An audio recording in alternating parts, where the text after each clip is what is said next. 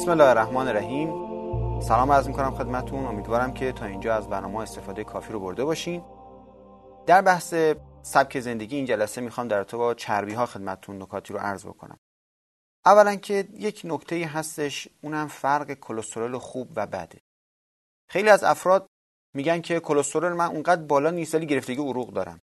توی بحث کلسترول باید حتما توجه کنیم. چون توی آزمایش ها کلسترول توتال یعنی کل کلسترول به شما میگن بعد جداگانه به شما میگن. LDL تون یعنی چربی بدتون و HDL تون یعنی چربی خوبتون چقدره. رابطه این دوتا خیلی با هم دیگه مهمه. اولا فرق کلسترول بد با کلسترول خوب چیه؟ کلسترول بد میشه LDL Low Density Lipoprotein. یعنی دنسیتش پایینه یعنی اشباع شده. مثل یک آب نمکی که فرض بکنیم کامل از نمک اشباعه. اگر شما نمی‌دونم دیده باشین دریاچه های نمک رو یک رودخانه که داره آب نمک خیلی اشباع ازش رد میشه روی سنگ ها رسوب نمک میشینه. چرا؟ چون این آب اشباع از نمک پس رسوب نمک میده. همینطور چربی های اشباع رسوب می‌کنن روی دیواره رک ها میشینن. حالا چربی هایی که HDL هن High Density Lipoprotein یعنی چربیایی که نه دنسیته دارن هنوز قابلیت اینو دارن که توی خودشون حل بکنن. میان و اون چربی ها رو از بین می‌برن. چربی خوب بسیار مفیده برای بدن و لازمه. مثل چی میمونه؟ مثل اینکه شما صابون رو از دنبه درست می‌کنیم تو خودش چربی داره. روغن های مختلف رو تو صابون میریزن. روغن نارگیل میریزن. اما اگر دستتون چرب بشه با صابون این چربی رو از بین می‌برید چرا؟ چون این چربیه که دیاگونال شده. یعنی چربیه که قابلیت اینو پیدا کرده که اشباعیتش از بین رفته. قابلیت اینو پیدا کرده که چربی دیگر در خودش حل بکنه. پس HDL خیلی مهمه برای بدن. خیلی از افراد هستن واسه اینکه کلسترولشون بالا نره. میگن ما چربی ها رو حذف کردیم. خیلی کار اشتباهیه. پرهیز زیاد می‌تونه خیلی مضر باشه. چه در چربی چه در قند. حتی خیلی از افراد هستن که میگن ما به خاطری که قند نگیریم یا به خاطری که مثلا می‌خوایم لاغر بشیم کل شیرینی ها رو حذف کردیم. این افراد دیابت می‌گیرن. چون بدنشون نسبت به قندها بسیار تحریک پذیر میشه. پس پرهیز زیاد خودش مضره. برای کلسترول هم باید کلسترول های مفید رو به بدن برسونیم وگرنه کلسترول بد در بدن بالا میره و رسوب می‌کنه در رگ یا اینکه خیلی از مشکلات مفاصل برامون ایجاد میشه. مثلا خیلی از افرادی که داروهای چربی می‌خورن در بلند مدت داروهای مثل مثلا روواستاتین آتروواستاتین داروهایی که کلسترول رو میاره پایین در بلند مدت مشکلات مفاصل ایجاد می‌کنه یا ضعف عضلانی ایجاد می‌کنه. چرا؟ چون نمی‌خواد بذاره چربی جذب بدن بشه چربی های مفید مثل امگا 3 امگا 6 امگا 9 چربی های مفیدی که برای بدن لازمه بدن نمی‌رسه. لذا مفاصل و عضلات رو تحت شعاع قرار میده. حتی خیلی از افرادی که چربی ها رو حذف می‌کنن و چربی کمی استفاده می‌کنن چربی کبد می‌گیرن. اصلا از عوارض یکی از قرصایی که خیلی متاسفانه برای لاغری خیلی استفاده می‌کنن به نام ونوستات که ملین تخصصی روی چربیه و مدفوع رو خیلی چرب می‌کنه چربی رو از بدن دفع می‌کنه. یکی از عوارضش چربی کبده. و در آخر هم آخرین نکته که در زمینه اشتباهات در پرهیز از چربی داریم یبوسته یا مشکلات هاضمه است. به حال چربی برای هاضمه و کارکرد معده بسیار لازم و ضروریه. یک سری نکاتی البته در زمینه مصرف چربی هست. اونم اینکه اگر کسی چربی می‌خواد بخوره غذای چرب داره می‌خوره اشکال نداره. فقط همراه این غذا یا بعد از این غذا نباید نوشیدنی یا خوردنی خنکی بخوره. مثلا اگر غذای من چربه اگر دارم یه خورشتی استفاده می‌کنم که درش از چربی استفاده شده اگر برنجی که من دارم می‌خورم توش روغن استفاده شده هیچ وقت نباید همراه یا بعد از غذا آب بخورم. خدای نکرده دوغ بخورم نوشابه بخورم. از نوشیدنی های خنک ولا نوشیدنی های مفید باشن ولا اینکه سرکنگبین باشن. نمی‌تونم استفاده بکنم. مخصوصا که این باعث رسوب این روی کبد میشه. که پیامبر می‌فهمن خوردن و نوشیدن آب بعد از چربی بیماری ها رو زیاد می‌کنه. حتی خوردن ماست ماست خنک از توی یخچال اومده بیرون همراه غذای چرب آدم ماست بخوره. این هم بسیار می‌تونه مضر باشه. نکته آخر در زمینه تدابیر مصرف چربی اینه که چربی های حیوانی خیلی خوبن مخصوصا چربی شهم گاو یعنی چربی قلبگاه گاو خیلی توصیه میشه اما تا سن 50 سالگی. بعد از 50 سالگی دیگه به تدریج باید چربی های حیوانی رو قطع بکنیم و کم بکنیم. نکته بعدی در زمینه بحث چربی ها نحوه روغنگیریه. یعنی ما می‌تونیم یک مدل کنجد رو بذاریم پنج مدل ازش روغن بگیریم یک روغنش به هیچ درد نخوره و یک روغنش خیلی مفید باشه. نحوه روغنگیری چندین پارامتر داره. یکیش بحث دماه که همه اینو می‌دونن که باید سرد پرس باشه کلد پرس باشه پرس داغ نباشه پرس گرم نباشه این یکیشه. میزان فشارش خیلی مهمه.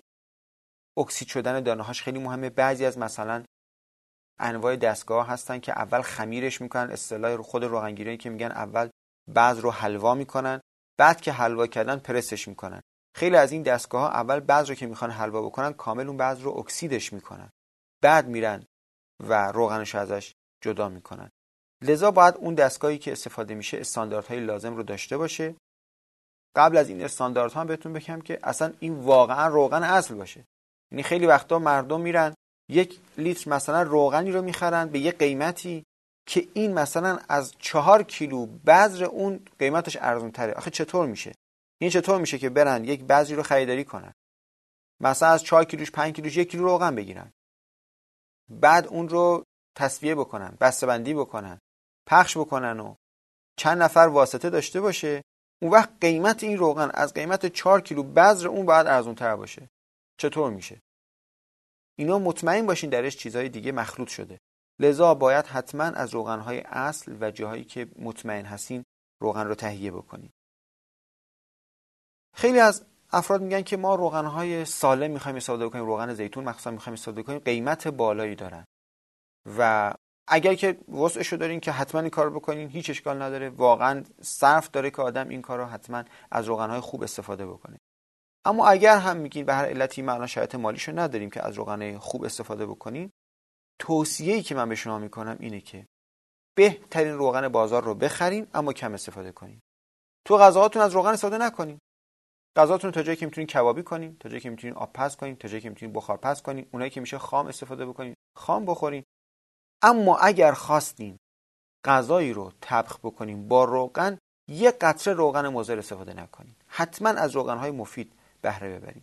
و مطمئن باشین اگر صرفه جویی کردین هزینه روغنتون رو خواستین بیارین پایین و از روغنهای مضر استفاده کردین چند برابر اون پول رو بعد هزینه درمان بدین. چون بحث روغنها بسیار جدیه مخصوصا توی دنیای امروز که آمار بسیار بالای ما توی سکته ها داریم. یک روغنی رو که خیلی خیلی بهتون توصیه می‌کنم که این بهترین روغن بلا شک و این در تمام تپ ها همینه. یعنی شما مخصوصا در تپ اسلامی در تپ سنتی در اکثر تپ های کلنگر که نگاه بکنین حرفی درش نیست و همه قالب اینه که این بهترین روغن دنیاست و هیچ منعی در هیچ سنی نداره روغن زیتونه. فوق ترین روغن روغن زیتونه. سعی کنید تا جای ممکن از روغن زیتون استفاده بکنید در غذاهاتون. خواص روغن زیتون بسیار زیاده. حالا من به عنوان نمونه یک روایتی از پیامبر اکرم صلی الله علیه و سلم خدمتتون عرض می‌کنم که می‌فهمن نعمت تعام از زیت. بهترین غذاها. اصلا حتی خیلی جاد در بعضی روایت دیگه داریم که کسی که خونش روغن زیتون داره نانش بی خورش نمیمونه. یعنی نون نمی‌تونه تو روغن زیتون بخوره. داریم که این غذای پیامبرانه. روایت داریم که بر مرد شایسته نیست خونش از چند چیز خالی بذاره. یکیش روغن زیتونه. پس نعمت تام ازی بهترین غذا غذای خیلی خوبی روغن زیتونه. چیکار انجام میده؟ یکی از کاش اینه که یطیب و نکه بوی دهان رو خوب می‌کنه. کسایی که از بوی دهان شکایت دارن می‌تونن از روغن زیتون بیشتر استفاده کنن. و یذهب بالبلغم. بلغم رو از بین می‌بره. و یصف اللون. رنگ چهره رو باصفا می‌کنه باز می‌کنه. و یشد دل عصب و اعصاب رو قوی می‌کنه. و یذهب بالوسب مریضی ها و بیماری ها رو از بین می‌بره و یطفع الغضب و خشم رو کم می‌کنه. خیلی از این دست روایات زیاد داریم. مخصوصا که یکی از کارهایی که روغن زیتون می‌کنه تنظیم متابولیزم بدنه. و کسایی که چاقی مفرد یا کسایی که لاغری مفرد دارن هر دو می‌تونن از این روغن بهره ببرن. بعضی جاها خیلی توصیه شده به غذاهایی که گفتن اگر این غذا با روغن زیتون درست بشه این خاصیت رو داره. مثلا در بحث بادمجون که می‌فهمن که علیکم بالبادنجان البورانی که بر شما باد بادمجان بورانی. چرا؟ چون فهوه شفا اون یؤمن من البرس. زیرا که این شفا از و پیشگیری از بیماری پیسیه. و کذا المقلل بزید. و همچنین اون بادمجونی که با روغن زیتون سرخ شده باشه. یا یک روایتی از پیامبر داریم که بادمجان درمان سوداست به شرطی که توی روغن زیتون سرخ شده باشه. این درمان سودا می‌تونه باشه. و از این دست روایت زیاد داریم که خیلی از غذاها رو گفتن بسیار مفید است به این شرط که روغن زیتون طبخ شده باشه. خب چه جور روغن زیتونی استفاده بکنیم؟ بهترین روغن زیتونی که میشه استفاده کرد روغن زیتون فوق بک یا اکسترا ویرجینه به چه روغنی زیتونی ما میگیم روغن زیتون فوق بکر باید پنج خصلت داشته باشه. یک اینکه زمان برداشتش خیلی مهمه. روغن زیتون باید دانه زیتونی که می‌خواستن ازش روغن بگیرن رنگش ارغوانی بشه بین سبز و سیاه باشه کبود باشه. تقریبا حالا توی ایران و سمت رودبار و اون طرف اگه من بخوام خدمتتون عرض بکنم. باید مثلا بشه 15 مهر تا آخر مهر اوایل آبان. اون فصل برداشت شده باشه. دو اینکه فاصله زمان برداشتش تا روغن کشیش تا جای ممکن کم باشه. اگر این فاصله از 24 ساعت یا نهایتا 36 ساعت بگذره دیگه اصلا روغن به اون روغن زیتون ما روغن زیتون فوق بکر نمیگیم. پس باید تا جای ممکن سریعتر این پروسه طی شده باشه. برداشت کردن سریع برای روغنگیریش اقدام بکنه. خود نوع زیتونش خیلی مهمه. نوع زیتونش تراریخته نباشه. اصلاح ژنتیک شده نباشه. این قدم اوله. وگرنه گونه های زیتون مثل حالا زیتون شنگه زیتون ماری زیتون زرد زیتون روغنی انواع زیتونایی که ما در ایران داریم همشون می‌تونن ازش روغن فوق بیک یا اکسترا ویرجین استحصال بکنن. اما اگر زیتونی خود زیتونش اصلاح ژنتیک شده باشه دیگه از اون زیتون روغن فوق بک استحصال نمیشه. نکته چهارم. فرایند روغن کشیش خود روغن کشیش باید در دمای پایینی باشه که اسیدیتش بالا نره اسید پراکسیدش زیاد نشه ویتامین هاش از بین نره. البته خب خیلی از افراد هستن که از دستگاه گرمپرس استفاده می‌کنن تحت فشار زیاد قرار میدن. حجم روغن زیتونی که از اون دانه می‌گیرن بیشتره. قیمتش پایینتره. اما خب روغن روغن زیتون فوق بکر حساب نمیشه.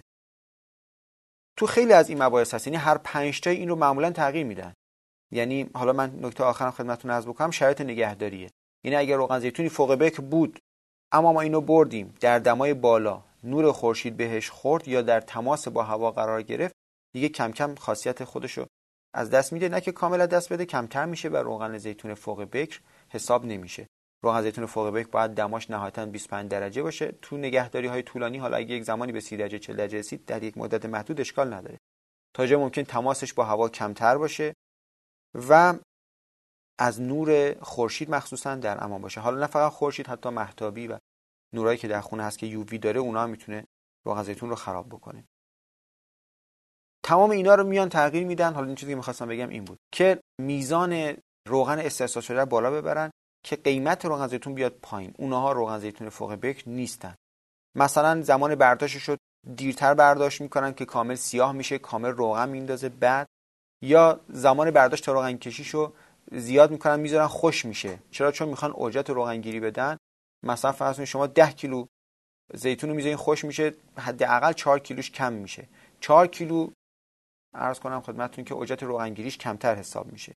یا تو فرند روغن کشی دما رو بالا می‌برن فشار رو بالا می‌برن خب میزان روغن بیشتری میده.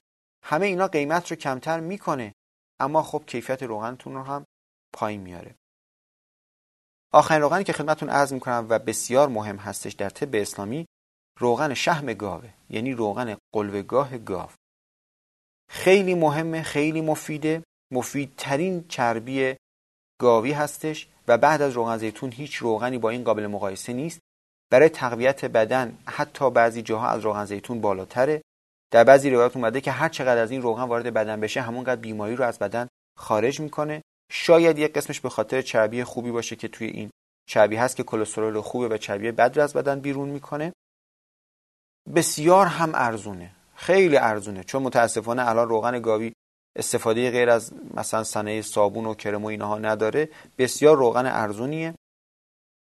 چون که خیلی تو بازار استحصال شدهش ممکنه که نباشه و آمادش نباشه من نحوه استحصالش رو هم خدمتون عرض می‌کنم. خیلی ساده است.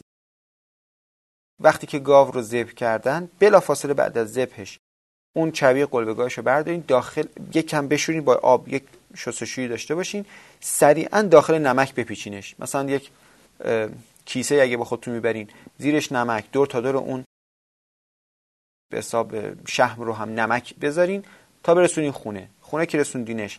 از تو نمک درش بیارین بذارین داخل فریزر تا یک کمی خودشو بگیره نه که کامل فریز بشه. یک کم خودشو بگیره که قابلیت چرخ کردن پیدا بکنه. چون اگر خیلی گرم باشه نمی‌تونین چرخش بکنین.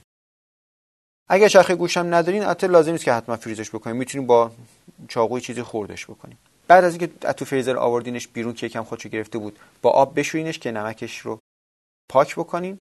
بعد چرخش بکنین. بعد از چرخ کردن بریزینش توی قابلمه به اندازه خود همونه ها مثلا اگر شما یک کیلو چربی ریختین یک کیلو آب. دو کیلو ریختین دو کیلو آب. باید برای همین باید قابلمش بزرگ باشه. اگر که می‌خوایم میزان زیادی باشه. آب بریزین. آب که ریختین زیرش روشن کنین. بذارین آب بجوشه. منتها آبش هیچ وقت کامل تموم نشه. تا چربی ها کامل باز بشن. چربی ها که دیدیم باز شدن اون کسیفی های چربی میره توی آب. حتی تیکه از چربی که باز نمیشه همش میره توی آب. زیرش رو خاموش کنیم بزنیم یک کم خنک بشه. اما نه اینکه ببنده. بعد با یک ملاقه روش رو جمع بکنین یعنی چربی های روش رو جمع بکنین توی این روش خیلی مهمه که آب قاطی با چربیتون نشه. اگر آب قاطی بشه چربیتون زود فاسد میشه.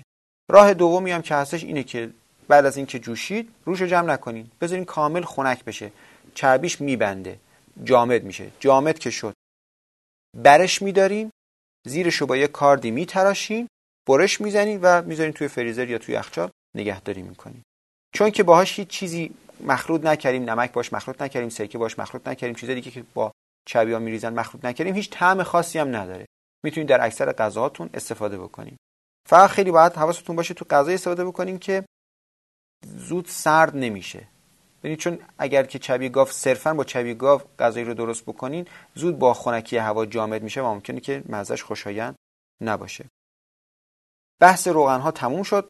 در تو با روغن کنجد یا آفتابگردان خیلی ها ممکنه که سوال داشته باشن. روغن های خوبی هستن می‌تونید استفاده بکنین. اما جز روغن های خیلی مفید یا اینکه درمانی باشن چون قرار نمی گرفتن من دیگه توضیح خاصی نسبت بهش خدمتتون عرض نمی کنم فقط اینکه استاندارداش رعایت شده باشه تو روغن کشیش خود کنجدش خوب باشه. کنجدایی که بعضیش از هند و پاکستان میاد که با سود سوزاور اینا رو سفید کردن که خیلی سفیده اصلا توش هیچ دونه سیاهی نداره.